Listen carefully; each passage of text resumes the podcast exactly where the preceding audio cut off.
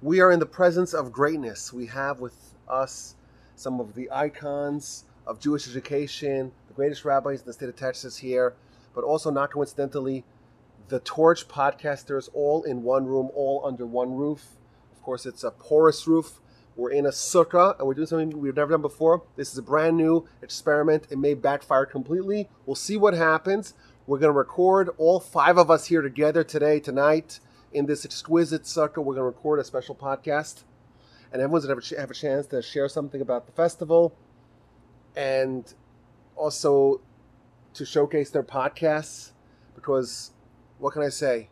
At Torch, we have the best podcasts in the entire Jewish world, and probably in the world at large. So we got together and uh, the audio is going to be a little bit different. You know, we're using one communal microphone. I hope it's recording well but uh, the exquisite audio that you have become accustomed to with Torch, we're just not going to have that. There's other people in the room. They make make noise. I think if someone else walks in, we're just going to force them to come on the podcast. That's going to be their punishment. But we're going to try to get together and just chat as if it was just a kind of an informal discussion on the festival. And uh, we'll record it. And if it works out well, maybe we'll release it. That's the plan. Everyone's going to be able to share a little bit about the festival maybe talk about their relationship with Torch, you know, their history with Torch a little bit, promote their show and or shows, give the audience something interesting to listen to, something interesting to chew over for the days of this festival, and then call it a day. What do y'all say? It's great. Amazing. Let's go for Thank it. you, Rabbi, Excellent. for uh, coordinating. Oh, fantastic. Yeah, fantastic. Uh, okay, so in the room we have uh, just an order of uh, seniority relative to her time at Torch. We have Rabbi Yaakov Nagel, who's been here since when? 1998. Since 1998. When I was 12. Rabbi Nagel was here uh, in Houston at Torch, uh, burning the midnight oil, building up the city. And uh, he's still with us. Rabbi Nagel has an incredible podcast, which is which, what's the name of your podcast? Well, it's the Daf Yomi podcast. Is the one that's ongoing. Daf Yomi uh, podcast. That's right and uh, of course I collaborate with uh, Reb Aryeh uh, every um, once in a while, and I've been a guest on Dan's, so I try to spread the wealth. Fantastic. So we have the un- unboxing Judaism podcast that we do together, and the Shema podcast of, of Dan, and the and the Daf Yomi podcast, and the Daf Yomi, of course.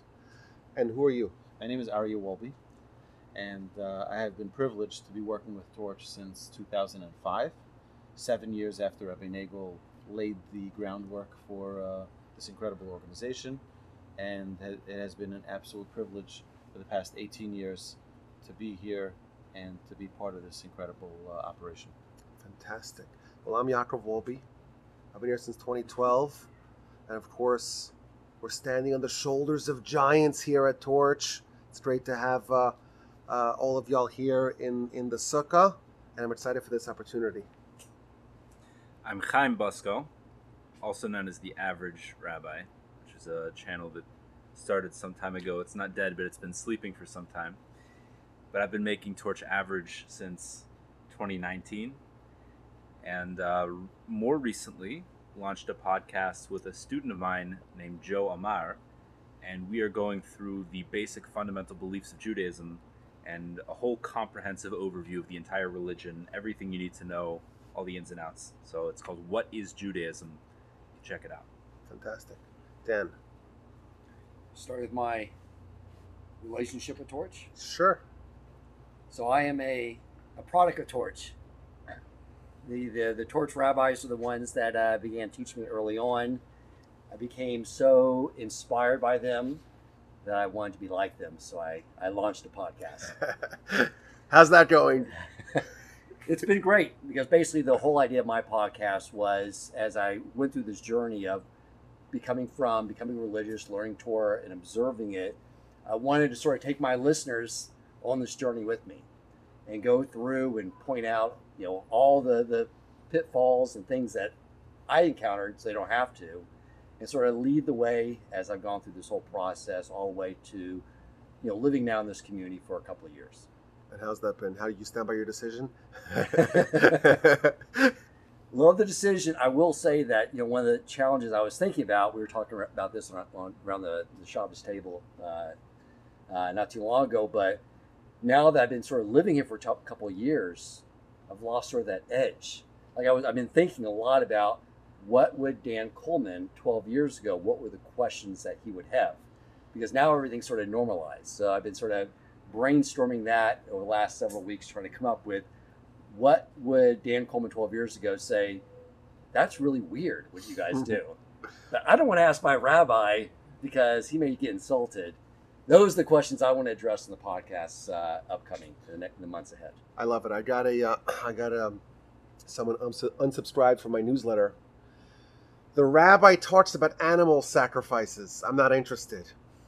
So I was thinking, like for us, it's like so self-understood that we talk about animal sacrifices because there are sacrifices in the temple, and that's just we take it for granted. It's been like that in the book in Jewish life for thousands of years. But like from an outsider, it sounds like kind of strange. Yes. I'm like, whoa, it's a little scary. So sometimes you forget what it's like to be uh, to be normal or crazy. I'm not sure which way to be different. uh, okay, so everyone has everyone has prepared something to talk about about the festival, about uh, Sukkot or something related to it. We did not compare notes ahead of time, so there's a non zero percent chance that uh, someone prepared to talk about the exact same subject. And if that happens, I don't know. We'll just either wing it, go with it, whatever it is. Rabbi Nagel, you've been here the longest. Why don't you get us started? Okay.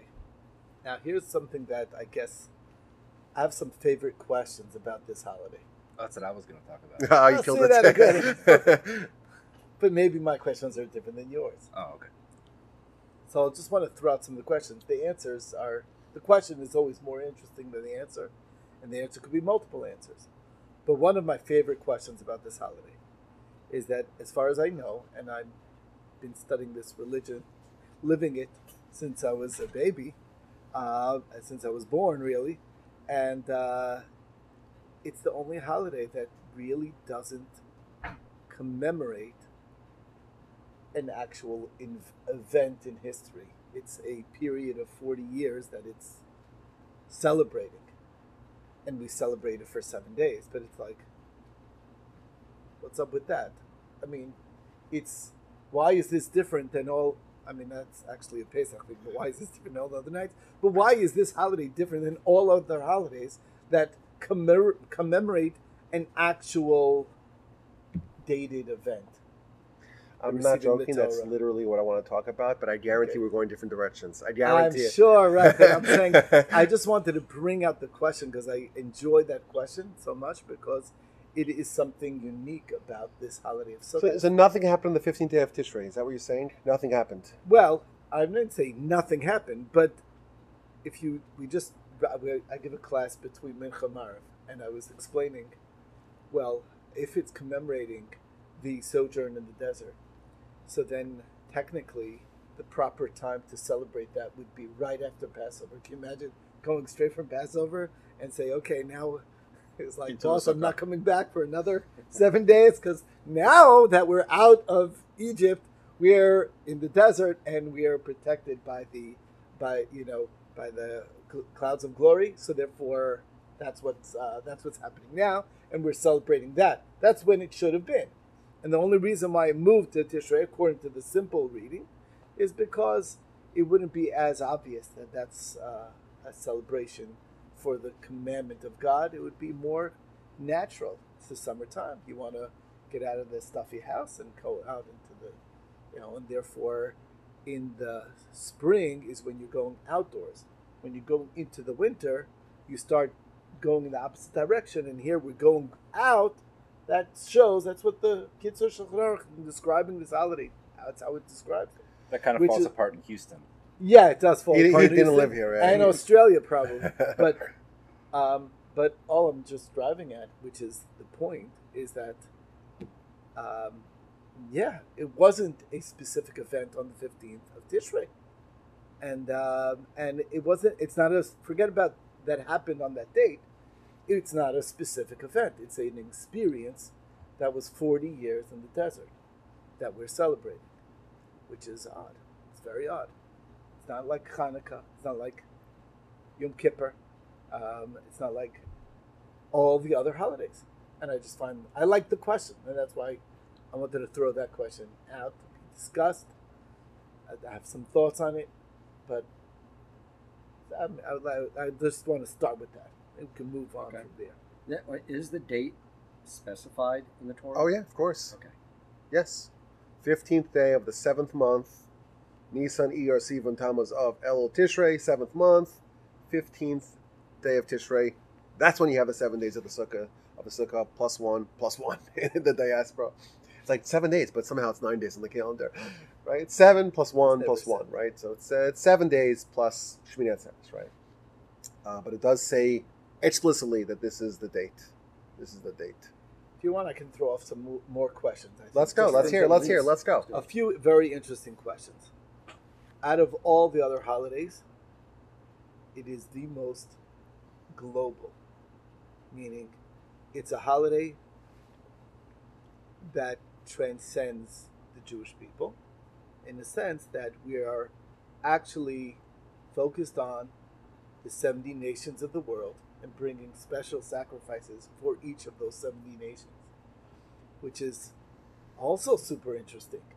I mean, normally you would assume that a holiday that the Jewish people have would be for the Jewish people.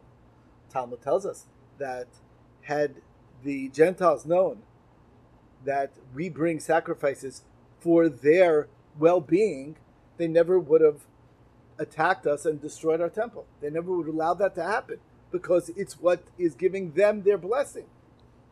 And when do we do that? On this holiday of all holidays, on Sukkot. We don't do that any other holiday that we have a special focus on the nations of the world.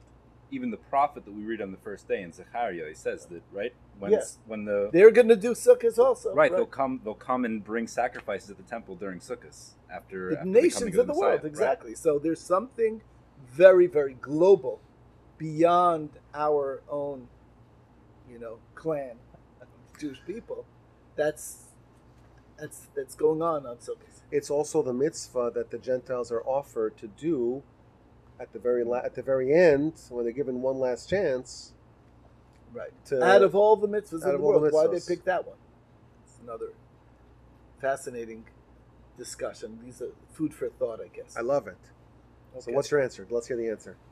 oh to me I, like i said the answer is much less It's like important. Pesach. It's all about the questions. All right, it's all about the questions. It's always all Pause about the questions. podcast and think about it, and then Right. come back and hear the We'll answer. come back, right? Exactly. Uh, my answer. So there's. Uh, let's let's start with some ideas, and then hopefully from these ideas you could develop some some thoughts. So first of all,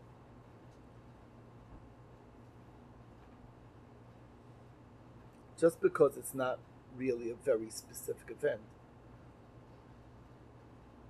it's celebrating a specific relationship. Okay, a a relationship with God, and that is an interesting thing to have. But that's it's like somewhere in all of our religion, it's important to have some sort of other way to celebrate that's not specific to an, a, a commemoration of sorts. It's important to have that. Why sukkahs of all holidays that that's what it is is can be discussed. But to me, I think that is uh, it's a unique opportunity to think that like you know hey maybe maybe there's you know we don't need to focus on a specific event to connect to God. We can focus on a relationship and our experience in the world as human beings, really. In other words, what I'm saying is that this, and therefore it's a transcendent holiday in a sense, because that's what it is. It's an opportunity to focus on the existence of humankind being in this world and why what are we doing here and in that sense it almost makes sense if you think about that it has to do with creation of the world then it's like at least the right month for that because it's happening at the you know very close to the creation of the world to Rosh Hashanah when the world was created when man was created and it's soon after that that we have this unique celebration. That's the celebration of humankind and the existence of a world and what God wants from this world and a relationship that we can that we can and should have with God and recognizing that the sukkah is in my mind is actually a a miniature of the world, of our man's hand in this world, so to speak. And that's really the direction I'd like to go with the thought process and what it's all about. Okay. Interesting, interesting, and it's also connected to Yom Kippur, right? Right. The Comes after Yom of Kippur. Right. You can't really do this without Yom Kippur.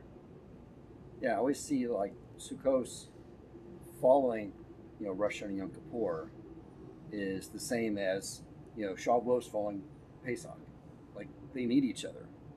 You go from coordinating the king, it's very formal, you ask forgiveness, and then after you get past all that formality, then you sit and celebrate with the king. For seven days, and he says, "Well, one more, one more, just one more."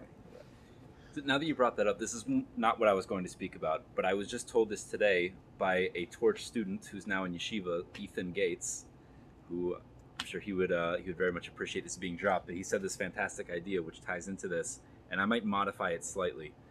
But he said one of the ideas is the intensity of being in the sukkah is when you're in your house, you're able to hide.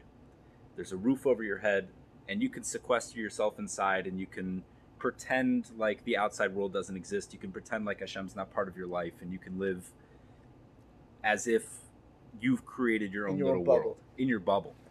But then for one week, we're forced to come outside and face reality, and you're in the presence of the Shekhinah, and there's at the presence of the of the divine uh, presence of God. And there's no hiding from that, and you're face to face with what's real and with what's important. And my modification, I think, is what ties into Yom Kippur, is that normally that would be too intense for us because it's it's humiliating when we come face to it's scary because we don't often live with enough integrity.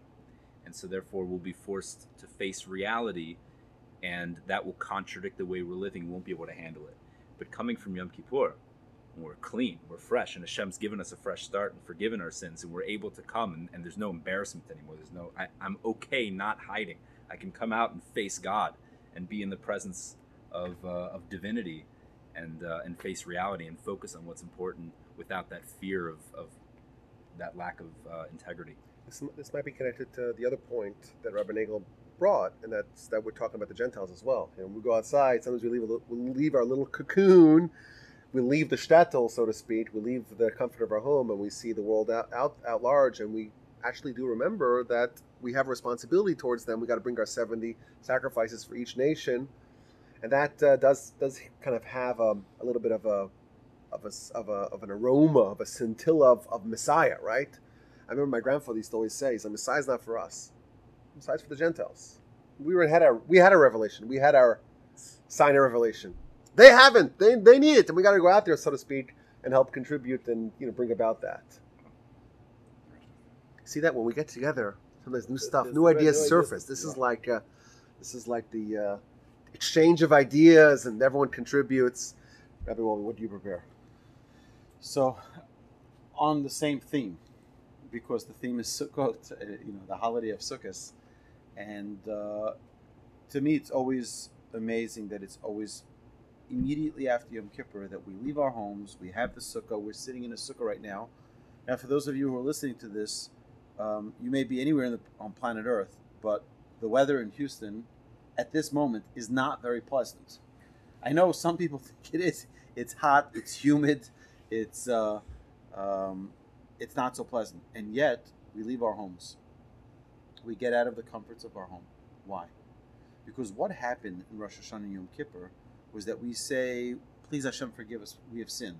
Hashem, please forgive us." And Hashem says, "Vayomar Hashem salachti kedvarecha." I forgive you because you asked. But what led us to sin?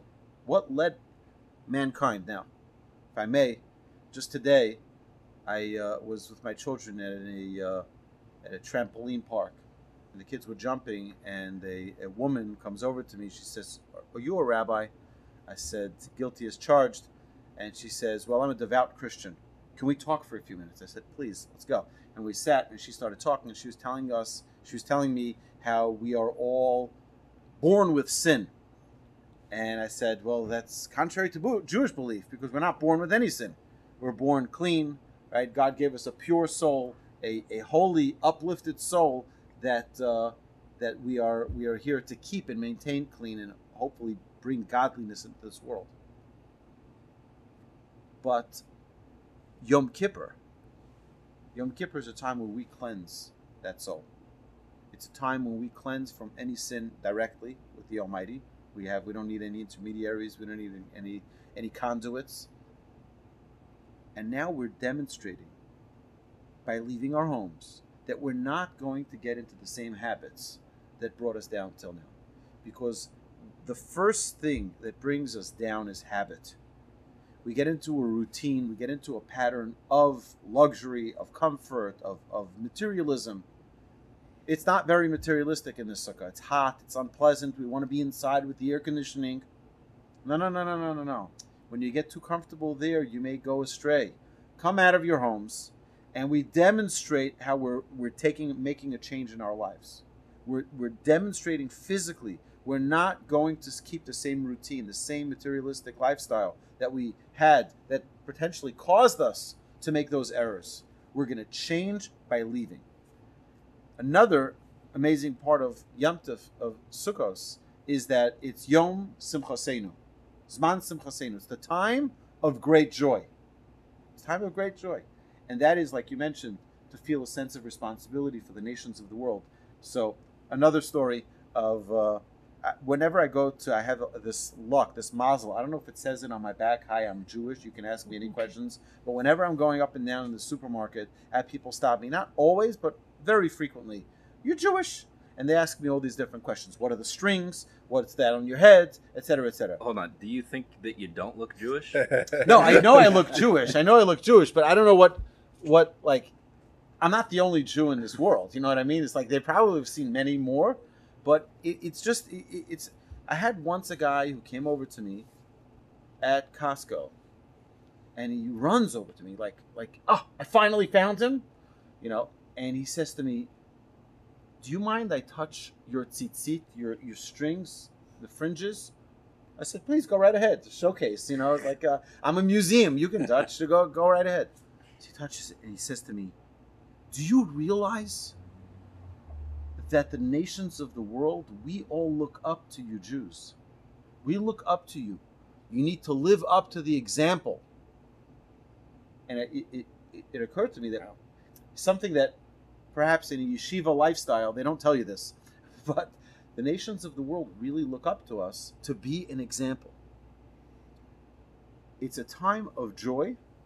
It's a time of joy because it's a time for us to take responsibility we celebrate responsibility. We celebrate the undertaking of responsibility. But there's another aspect of joy, and that is when we're grateful. When we're grateful, when we're thankful for everything that we have, it's a time of unbelievable joy. We would not have one person in this world today on Prozac or any type of uh, uh, D. Uh, SSRI. What? Antidepressant or a- anything. They wouldn't have anybody if they were thankful. We think that because we're living in a culture where everyone has so much plenty, and please, People should be this- happy. It's This, just the this has not been approved by the FDA or any uh, CDC. the the WHO definitely does not approve. The CDC does not approve. Fauci does not approve. But the idea is that the more we're grateful, it's not the more we have, the happier we are. I'll tell you. Just I'll finish with this. When when my wife and I moved to Israel in 2001, my father-in-law, I think he did this because he wanted us to meet this great tzaddik. But he says there's a there's a very righteous tzaddik I've been very close to, who lives in Mea Sharim, and I want you to go give him give him something for me. It was a, a, check, a donation that he gave for him. I walked into his house, and first I couldn't find the house because it was so small that if you blinked, you missed you missed the little walkway that led up the steps into this maybe ten by ten foot, not meter, ten by ten home.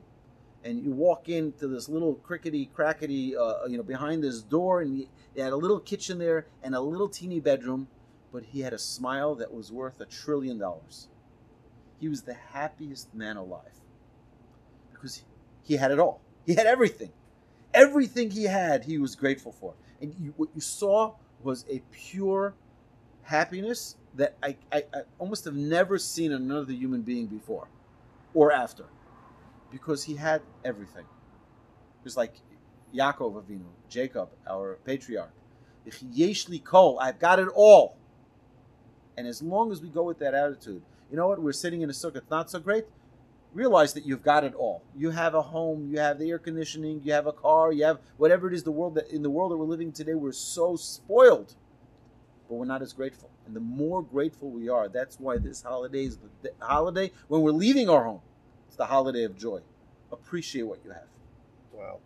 I, I brought my and, iPad. And and and the Jewish Inspiration podcast has now 124 episodes, and we just launched this week the brand new Thinking Talmudist podcast, which has which has one episode. All right? Bravo. We're looking forward every week to add another episode. I was saying that I brought my iPad because I need my notes because I don't remember stuff as well as I used to. But when you were speaking, I actually added to my notes because I love what you said. Both stuff that you said was were great. The thing you said about joy, I already heard it on the Jewish Inspiration podca- podcast, which I am a very dedicated listener to. So that I heard and that story I heard. But the other point that we leave our house to disrupt our habits and to change our patterns and to kind of start from scratch and rebuild our new habits ground up without the same tendencies, I absolutely love. And I added to my notes, and that's going to be per- permanently enshrined in uh, in my notes. Uh, Honor. Honor so long be- as uh, Google Drive uh, is uh, etched. I love that. That's that's great. That, that's it was worth coming and sweating with y'all just to hear that. Rabbi Vasco, please honor us. Sure. Chaim. Chaim, Chaim. So, As they swill their wine. thanks for the narration. the the idea that I'm going to share isn't only about Sukkot, it's really also about mainly about the upcoming holiday, which is Shmini Atzeres, and in the in the diaspora out here, we split it up into two days. We have Shmini Atzeres, and the second day we, we call Simchas Torah, Simchat Torah, and that's a, a pretty not focused on holiday, and maybe a little bit under undervalued uh, because it's it's not understood as well. And so I'm going to zoom out a little bit and look at a big the pattern of the three festivals that we have because really Shmini Atzeres is connected to Sukkot. It really is its own independent holiday, but it is a connection to Sukkot. The this Sfas Emes was a great Kabbalist, and he explained as follows: that the three festivals parallel the three layers of the soul. And if you're not familiar with what they are, we'll go a very quick overview. There are three layers of the soul. There's the nefesh, which is the lowest level. The in fact, Kabbalists say some of them say that it's not really even spiritual at all. It's uh, it's the most ethereal of physicality, but it's the animating life force of the body. What makes things alive. The nefesh it interacts with the physical world and its life. Above that, you have the ruach, which is translated as spirit, and that's the connector. So that connects the nefesh to the higher level, which is the neshama, which doesn't have any interaction with physicality. And neshama is what we normally call the soul. The neshama is a completely independent spiritual entity, almost like an angel. It's a spiritual entity that comes down and connects with this whole system to to form the human being as we know it. So these three layers of the soul correspond to the three festivals that we have. We have the first one is Passover, Pesach, corresponds to the Nefesh because Passover is the birth of the Jewish people and it gave life to this entity that we now know as the collective of the Jewish soul, the Jewish person, uh, the Jewish people. So that's the Nefesh, is the life form. Above that, we have the Ruach, that corresponds to Shavuos, Pentecost, I think it's called. Pentecostal? Is it? Pentecost. Pentecost? Okay. Which is One is of the seven weeks. That's what it means. Penta is seven. So as how does five? Penta is five. I don't. Like the Pentagon's got four sides. Because five, because the Torah right, was given maybe. Oh, the, that's when we got the right. Right. that's So right. that's the point, right? The It's point of the Shavuos. holiday, Shavuos. Shavuos, is the is the Festival holiday. Of the weeks. Yeah. Festival of weeks. It's the holiday where we got the Torah. And the Torah is the connection that we have from the physical world up to the spiritual realms and our ability to manipulate the spiritual from the physical. That's the connection. That's the essence of what a Ruach does, is it connects something higher to something lower. So we have Passover corresponds to the Nefesh. We have Shavuos corresponds to the Ruach. And finally, Sukkot corresponds to the Neshama because the whole idea of Sukkot is to is abstinence. Leave your physicality, leave your home, and go dwell with God. It's a completely divorced uh, reality, a divorced uh, life that we that we experience. Um, and but there's one more holiday, which is Shmini Atzeres. So what's that? So the Sfas Emes says something great. He says the Shmini Atzeres corresponds to the what's called the Neshama Yisera. The Neshama Yisera is literally means extra soul, extra soul that we get on Shabbos. Now Rashi says, what does the Neshama Yisera do? Rashi says that it allows us to eat more on Shabbos. So many seminary girls misinterpret this as saying that you can eat a lot and you don't gain any weight. It's not true. It's a mitzvah to get fat on Shabbos. So you do gain weight. So what does it mean that you can eat more? I'm sorry, I banged the table. It's fine. You've been hitting the table all the whole time. It's driving me crazy. Sorry. So what does it mean that you can eat more on Shabbos? The idea of Shabbos, the reason we're eating at all, I mean, Shabbos is the holiest day. We should be completely immersed in, in prayer and Torah study. On Shabbos, we have a special ability to fully engage in the physical world and not be distracted by it and not be sucked in by it and to use to, for the ultimate purpose of why we're here is to use physicality purely for a spiritual purpose and not for its own sake at all that's normally impossible for a human being. But for a jew who has shabbos gets neshama yisera gets this extra soul that enables us to quote unquote eat more it enables us to engage in the physical world and not be sucked in by it and get distracted by the illusion of the matrix. So what Shmini Atzeres is, is after we've gone through this seven day period of abstinence, which, by the way, like Rabbi Nagel said, is relevant to all of humanity because everyone can relate to the spirituality of abstinence. Go sit on a mountain and meditate, forget the physical world, completely identify as a spiritual being. That the whole world can relate to. And that is relevant to everyone. But what's special for the Jews is that last stage where you go beyond abstinence, you go beyond spirituality, where you dive deep into physicality. We leave the sukkah. It seems anticlimactic. I mean, this is a beautiful place to be. We leave the sukkah, we go back into our home, and then it's just like, have a meal. What? Nothing, right? Just live. Just be in, involved in the world. That's the epitome of our entire life. That's the, the work of a Jew. That's the epitome of spiritual engagement is to dive deep into the physical world and use it for a purely spiritual purpose. And that should be the focus of once we're armed with our spirituality being in the sukkah, we can go back into the world and and see the, the code of the matrix. Like Neo, you guys don't know what I'm talking about. Maybe you do. I don't know. when Neo sees the code coming Right. down through the matrix, he's, he's in it, but he sees that it's just source code. He sees that it's just an illusion we experience the physicality for what it really is just a construct for us to enable our spirituality. Beautiful. I think that the Matrix was like required reading at age. 'Cause At that's, age, yeah, it's a, that a whole class based upon the Matrix, and how the the whole thing is just a mashal for this world. yeah. Well, it's a mashal, but it's also, you know, there's just things that are not real and they're disrupting you, and you're you're you're in this fake world because there's the real world, but you get so consumed by the by the attraction of the fake world that it kind of makes you lose what you really was supposed to be after. And remind me, Rabbi Buster, what is the name of your podcast? We know you're the average rabbi, and that's been on ice for a little bit. But uh, tell me about the average podcasts. So the current podcast that I'm working on now, I discussed earlier. It's called "What Is Judaism." What is Judaism? We're, How many it- episodes?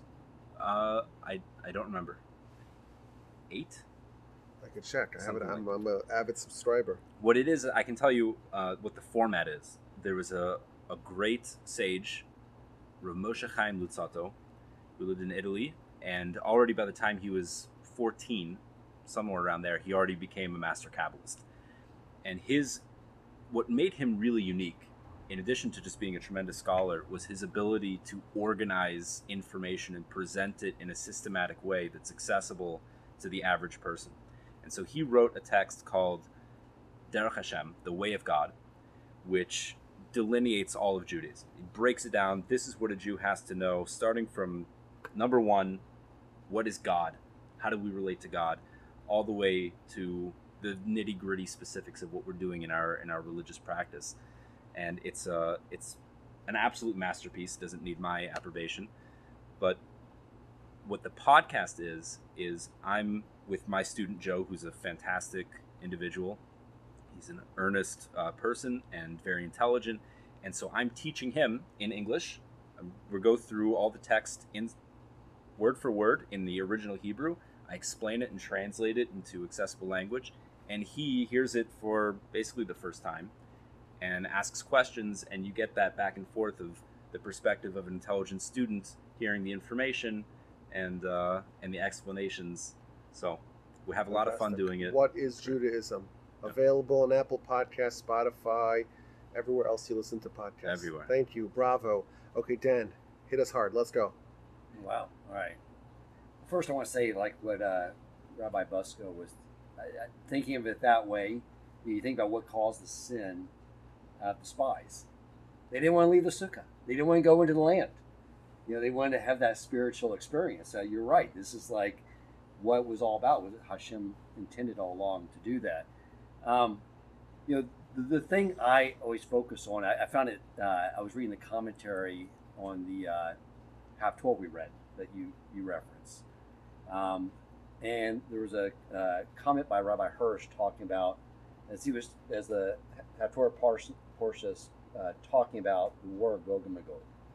About the word go is means roof, and he was sort of discussing it. You guys can probably elaborate a little more about it's about this whole idea, the whole battle.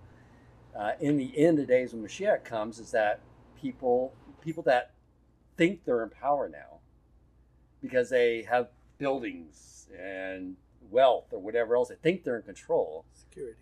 S- This sense, this false illusion of security, you know, but they really don't. That Hashem's in control. Because right after Yom Tov, I, you know, I did a quick scroll of the news and you see all these things happening in the world. You see how Hashem's uh, creating this massive illusion that these people are in control and in power. And really, what he's doing is he's testing our hearts to see who do you fear? Who do you rely on for your sustenance? Is it flesh and blood or is it me? He's like magnifying this illusion. So I, I was sort of sitting in the sukkah, sort of looking at like, like Superman's, you know, he had that place in the North Pole that was his uh, Fortress of the Solitude. Fortress of Solitude. Not part of the H curriculum, but go ahead. Okay. So, but it's where he would go to recharge, you know, and like get back his powers from from Krypton, I guess. And I was sitting in the sukkah. I was like, "This is what this place. This is what a sukkah is. It's a recharging station for bitachon, for amuna. It's to get away and realize, like, where is my focus? Who am I relying on for my livelihood? Who do I fear? You know, because anything other Hashem for both those things is wrong. It's an absolute illusion. So I need this time just to like recenter myself before I go back out into the world again. So I start off the year like centered and and, uh, and I don't get wrapped up in the uh, the illusion of the matrix. That- I love that's all I it. came up with. I love it. That's great. Perfect. What's it called? What's the place called in the North Pole? The Fortress of Solitude. Fortress of Solitude. He got his power from the sun, by the way. Very not Jewish. Oh, Yeah. that's true. But And what's your podcast? My podcast is the Shema podcast, the podcast for the perplexed. Again, for the listeners, I am looking for new episode, new episode ideas. So again, email me ideas you have. Those questions again, where you said, you know, these Orthodox Jews, that this one thing they do, That you see in Castro, those people. yeah, like Yeah. it's it's weird. What, what are they, what's what's going on with them? But I'm not gonna ask my rabbi that. that. It'd be insulting, you know, or I'd be embarrassed. I didn't know. email those to me at president at torchweb.org. I'll keep your name anonymous if you choose, and we'll discuss the idea. One, a lot of these topics I've been uh, sort of exploring. I'm definitely now going to be bringing on not rabbis, but rebbitzins. Because some of the topics are going to be best explained by them. Like, what exactly is a rabbi? And why can't a woman be a rabbi? Where does it say that? Uh, why can't men dance with women at events? All these things that are sort of taboo, those are the ones I want to tackle. Please send me all your ideas. Well, good luck. Uh, good luck getting my wife on the podcast. I tried. Tom Mealy, I tried. Uh, Rebbetzin Zahava will join. Maybe. Dr. Nagel will join. Perhaps. The average Rebbetzin will join. Um, yeah. I- I'll just tell you that as soon as I t- accepted my first job offer in Bridgeport, Connecticut, I was still in Israel packing my bags, and I ran to my grandfather and I said, I, I heard that the question people are asking most in America is why can't women be rabbis? And he said, I, I have no idea what you're talking about. He says, women could be rabbis.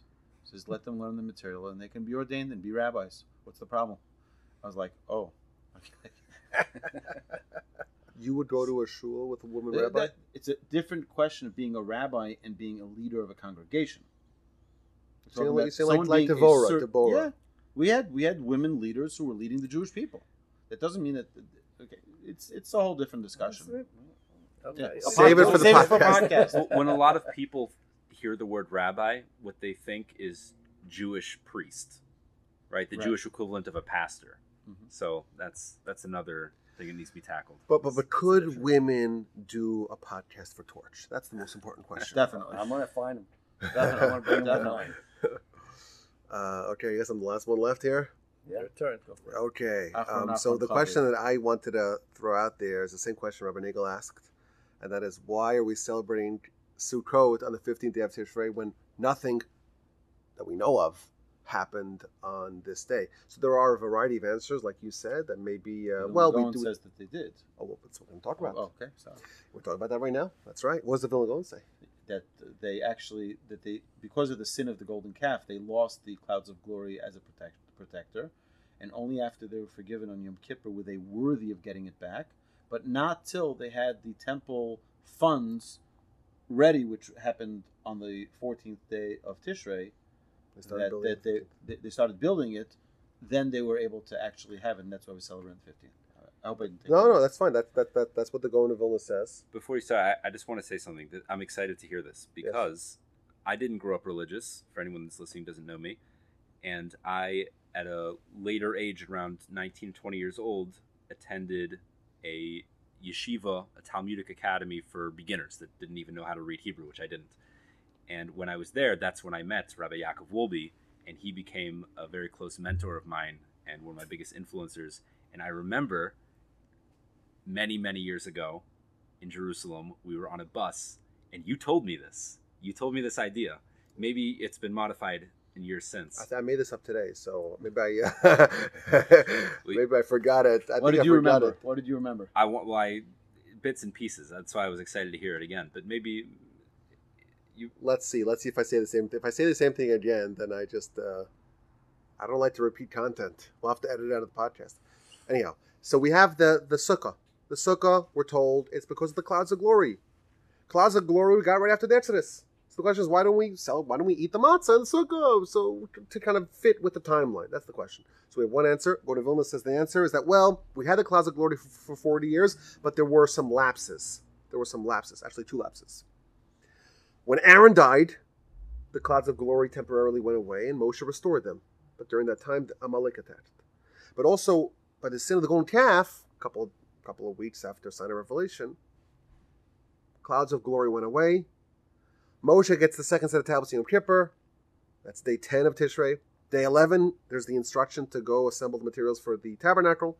Day 12, 13, they start assembling it for two days, like the verse says in uh, in Parshas Truma. Day 14, they make another announcement to stop. Don't bring any more donations. And day 15, they start building it. Day 15, the day that we celebrate, is the first day of Sukkot. That's when they start building the tabernacle, because that coincided with the uh, with the restoration of the clouds of glory after they had been removed after the Jewish nation sinned. That's what the Gaon says. Here's the questions. A few questions in this.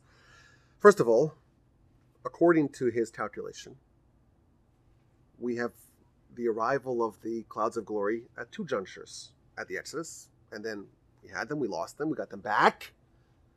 So subsequently, they came back. They came twice. They came once, and we lost them. They came back again, and we celebrate not the the inception, the initial time that they came out, but when they were restored.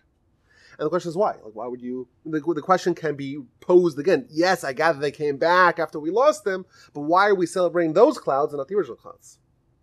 Question number one. Question number two. We know the Jewish people were forgiven on Yom Kippur. Moshe, the son of the golden calf, they lost the tablets. When they get the tablets back on Yom Kippur, they were condemned to be destroyed. When was that? When were they forgiven? On Yom Kippur. So it seems like all the destruction that happened as a result of the golden calf was all rectified on Yom Kippur, except the clouds of glory. So why did the clouds of glory not be restored? Why were they delayed by it? Exactly. Why are they contingent? You're saying we should have Yom Kippur in the sukkah as well, with the matzah. Uh, well, um, uh, according to the Gaon the Gaon of Vilna's calculation, they, they did not come back in Yom Kippur, apparently. They didn't come back in Yom Kippur. So those are the two questions that I wanted to uh, to pose. And I want to I want to suggest an answer. So far, am I uh, in line with what we said on the bus? I think I think you just told me to go on. Okay, okay. So here's what I wanted to suggest. This is kind of a, a stub that we have to develop more. I want to suggest there's two levels of repentance. There's to do repentance, like an isolated act of repentance, and then there's to actually be a possessor of repentance, a possess to own the repentance. We know that in in Talmudic parlance, the word for a penitent, someone who does repentance, is a Baal Teshuvah. Is that right? A Baal Teshuvah. What's a Baal mean? Master. Master. Baal, mean- Baal means you own something. You're the Baal Habayis, the owner of the house. The homeowner is Baal Habayis. So when someone owns repentance, it says they're Baal Teshuvah. Baal Teshuvah. Is that right? Is that right? Yes? And the verse and the Talmud tells us, everyone's favorite Talmud, the place where the Baal Tshuva stands, even the Tzaddikim Gemurim cannot stand. Even the Tzaddikim Gemurim cannot stand. But it doesn't say the place where someone who did repentance stands, even someone who is a completely righteous person cannot stand. It says the Baal Tshuva. So I want to, I want to suggest that there's two levels of repentance. There's two levels of repentance. Level one is repentance of Yom Kippur.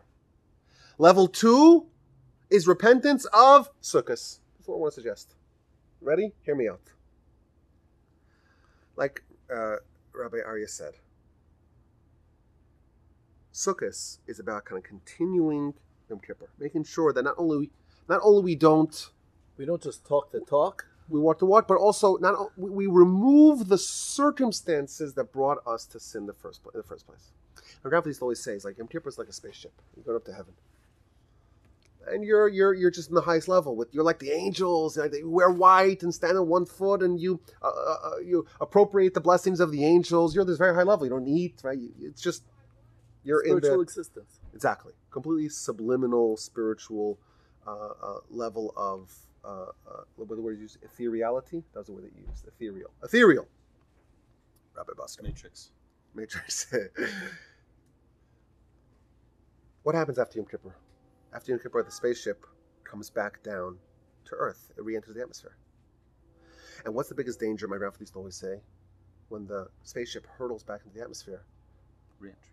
the reentry, it's going to fall apart. That's what happened to Columbia, I believe, right? Columbia. It's fine in heavens, it comes back down. There's all, all sorts of disaster. Why? Because you have recidivism. You can have recidivism. And in order to ensure that the Yom Kippur is complete, you have to have a Chief to be the owner of it. Not just that you do, not just your repentance. You do repentance. You you act with repentance. You actually own it. It's yours, and you're you're sure that this relationship is going to endure. Yom Kippur, we do repentance. That's the message of the day, to do repentance. Sukkot is about ensuring that we own it. We're, we're masters of it. We, we, we have this relationship secure going forward. And perhaps we can suggest, maybe this is this is kind of a, a way of phrasing it, but maybe the clouds They did come back on Yom Kippur. But it was clouds of the same clouds at Sinai. What happened at Sinai? Jewish people had the close relationship with Hashem on Sinai. It's like Yom Kippur. But they did the golden calf. And that's not the clouds we're celebrating. It was only once they had Yom Kippur. And then they said, we're going to build an edifice. We're going to build an environment that's going to be such a prophylactic against sin. It's going to be a closeness with Hashem at all times. It's going to be a portable Sinai. It's going to be Yom Kippur wherever we are. We're living it for, for perpetu- perpetuity. See, that's courtesy of the uh, non-studio environment. Someone's driving a bike. Go. Poor, poor crowd. poor crowd. They had to endure that. Sorry for that. Only once we have this portable Sinai, uh, which the Ramban says that the Mishkan, the tabernacle, is a portable Sinai. It's a portable Yom Kippur. That's what it is. It's to ensure that you you own it. It's yours. Not something you level, you reach, but you could just drop off a cliff. It's yours forever. Now you're about tshuva. But Malcolm Shbali Tshuva owned in place where about Tshuva stand. And Gemara cannot stand. Complete righteous people, pristinely righteous people cannot stand. The clouds of the Tzaddik Gamur, the clouds of Sinai of Yom Kippur are great. That's not what we're celebrating. We're celebrating Baal Tshuva when you own it. That's what we're celebrating. So the, the theory, the theory is that that's what Yom, that's what Sukkot is about. Like you said, it's, it's about ensuring that we create an atmosphere and environment in which we're going to be sure that we're going to take what we've earned, what we've accomplished, and we're going to perpetuate it throughout the year. And we will will will will be in an environment, in a situation, in, in this in this cocoon with God, and eventually we'll find a way to take that. You know, I think Simcha, uh, Torah is part, is part of that. Is, is to find a way to have a departure that's not really a departure. Let's have one day where we celebrate and we kind of cement their relationship going forward. And even when God does leave, even when we don't have a tabernacle, that that that that, that fire in that heart is still present. That Yom Kippur is still alive within us. We own it. We're the Bali Tshuva. We own it. That's what Sukkot is about. Taking that that that that that heights, those heights, those cosmic heights that we reached on Yom Kippur, making sure that we don't just have this reentry. There's no risk of recidivism, and that's what we're celebrating. And that's why on the 15th day of, of Tishrei, we start the festival of Sukkot, and it corresponds to the time where we built the tabernacle, which was about maintaining, perpetuating Sinai. We're doing that as well now, perpetuating Yom Kippur, perpetuating Sinai, and ensuring that we are at this peak throughout the year. That's what those clouds are. And thus, our answers, our questions are resolved. And uh, the next stage, of course, is to figure out, okay, well, how do we do that? Like, what's the what what do we do in Sukkot to make sure that we actually foster that atmosphere and that environment? But that's to me that that's the structure. That's what's happening now. What's happening now is we're building the tabernacle, which is going to be the insurance and assurance that Yom Kippur is perpetuated with us throughout the year. Those were my uh, were my thoughts. I want to add a little bit something uh, that there's many stories that I, I read this year. I was going to add it in my class and I forgot about it, so it's an opportunity to mention it here.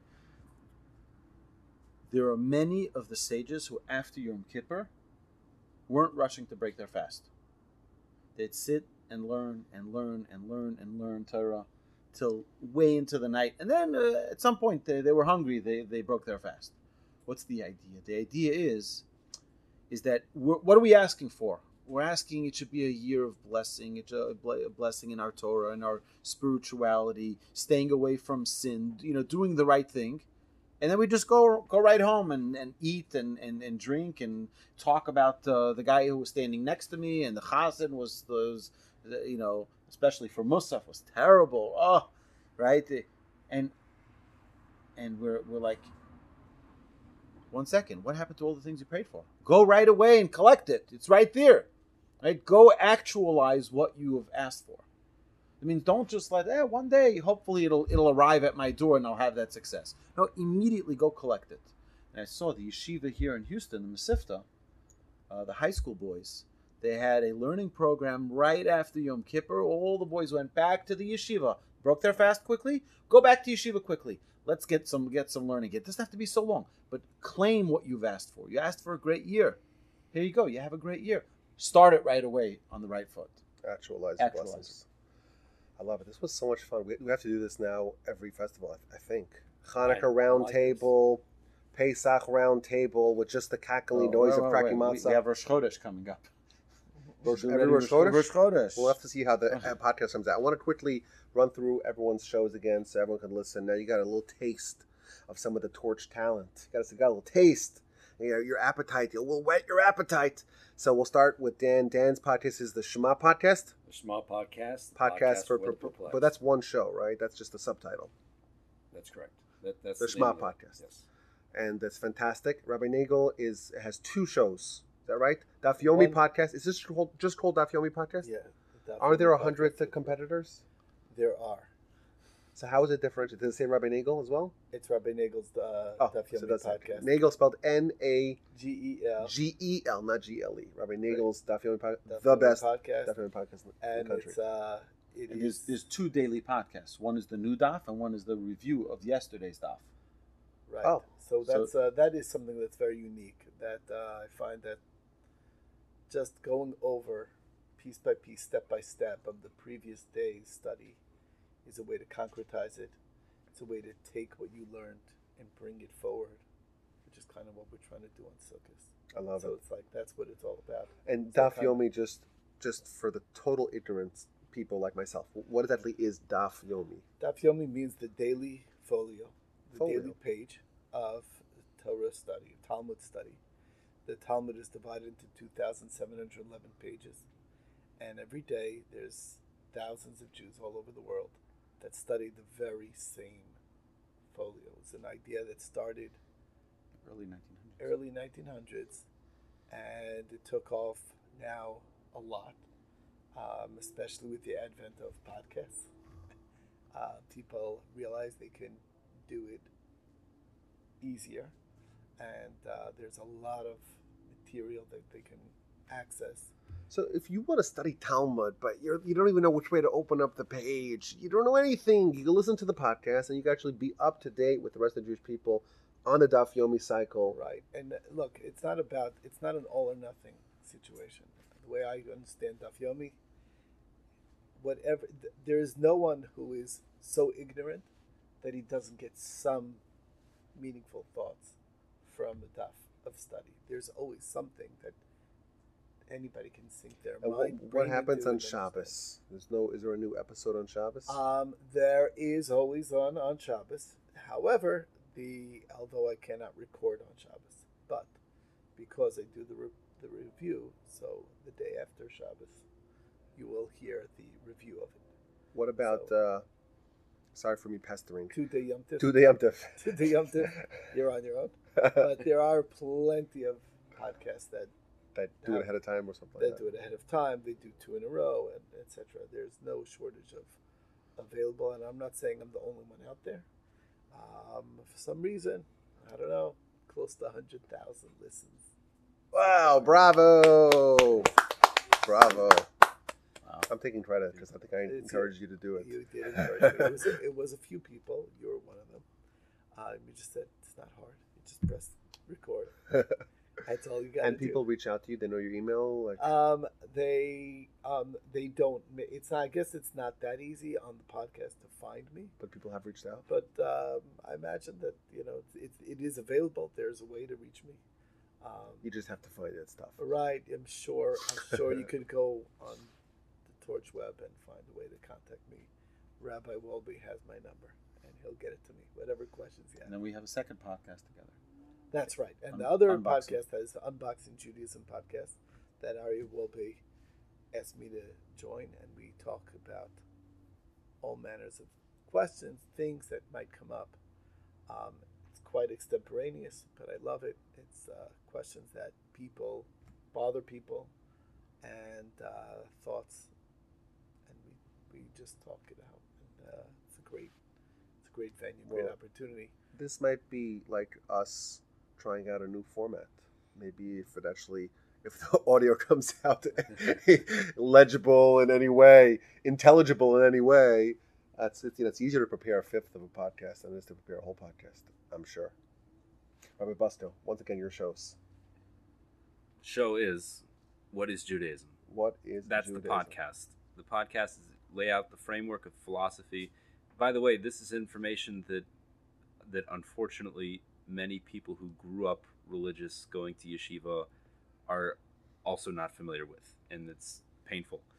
But th- if you, There's no monopoly on ignorance. unfortunately, but with God's help, we'll finish the whole book. If you listen to it, you will have the entire framework of Jewish philosophy that will answer many, many questions that uh, maybe you didn't even know you had, but things that come up. Um, you know, there's the obvious things like, do we believe in hell? Do we believe in angels? And like, what what are the what are those ideas? But just an, a framework for understanding our reality. What's life about? And all the nitty gritty, the details, the systems. So, um, so I love that. it. What is Judaism? And it happens to have one of the most iconic cover arts. I love it. I, you know, it's just if you want to see the average rabbi and Joe, it's just a stunning picture. So even if you're not going to subscribe, search for what is Judaism, just so you could marvel at the uh, at the incredible cover art. Okay, Rabbi Wolbe, your shows. Three podcasts. Uh, I have the privilege of co of collabing with Rabbi Yaakov Nagel on the Unboxing Judaism a podcast. We have the Jewish Inspiration podcast, which is a lot of the Musser content and my general weekly classes. And now we recently started the new Thinking Talmudist podcast, which is also a weekly class that hopefully every week will upload a new eps- episode. Uh, we're working on a few more, but I want A to few hear more shows. a few more shows. Yeah, we're working on a few more. Uh, there's a new one that's it's in the In the it- works. It's in the works. It's in the works. It's classes become very difficult because people ask questions and people are coughing and people are scratching the table and doing things like that. It becomes not such a pleasant experience for the listener. So we're trying to figure out solutions for that.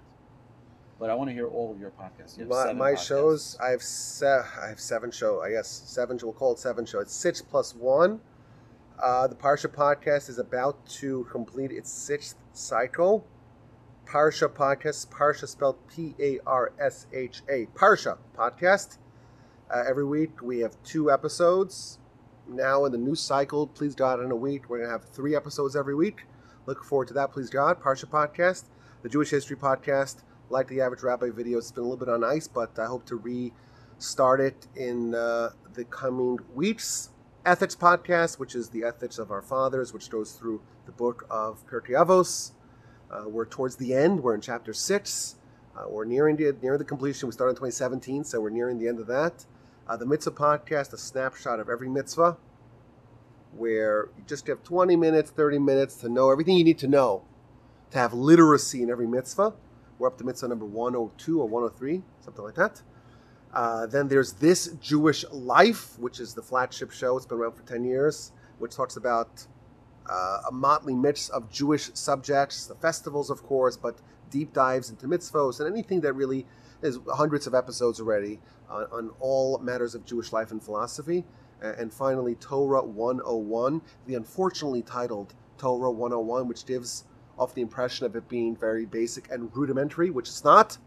It goes through the principles, the, the philosophical principles, the eschatological principles of our faith.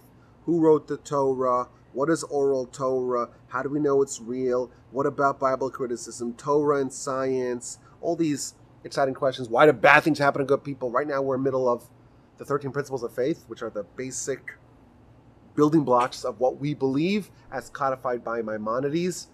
Uh, I just recorded the 13th episode on principle number 11, which talks about reward and punishment. So we're going through it very, very, very, very rigorously and very comprehensively. Torah 101. I think there's like a lot of shows here. I feel like if someone subscribes to all of this, they'll have years worth of listening, but they'll become exquisite scholars and probably really handsome and beautiful and gorgeous as well, as well as very learned and personable and gregarious and amiable as well, I would imagine.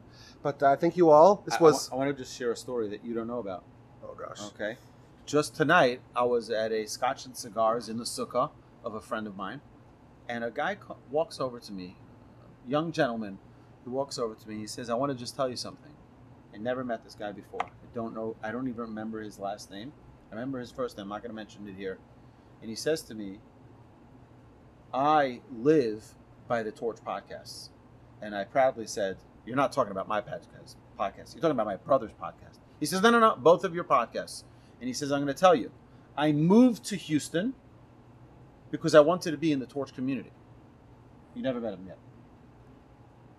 And then he added, he says, I was a soldier in Afghanistan. And the only thing that kept me alive were the Torch podcasts that I listened to every day. Well, I, I did see we had a lot of downloads from Afghanistan. So now you know why. I thought maybe the Taliban. They wanted some good technique. oh wow, is that wow? It's a great yeah, story. True story.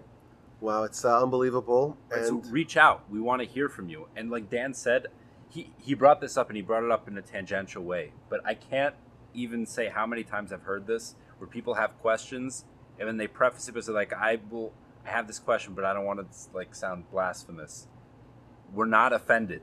We want to hear your questions. We like the controversy. We're not afraid of it. Right, nothing's taboo. Reach out, ask questions. I, I promise wanna hear from you, you could you would have to work for twelve days nonstop to get a, a to get crazier questions than I've got. I promise you. They make it the craziest one. Most of those questions came from me earlier. Uh, Uh, you can email us at uh, podcasts at torchweb.org, Rabbi Wolbe at uh, gmail.com, or average at torchweb.org. or No. po- president at torchweb.org, Rabbi Nagel at torchweb.org. Any email that you choose at torchweb.org. It'll Thank you for listening. Chag Sameach. Chag Sameach. This was a lot of Thank you. fun. Thank you, Rabbi Yaakov. Bravo! Thank you. bravo!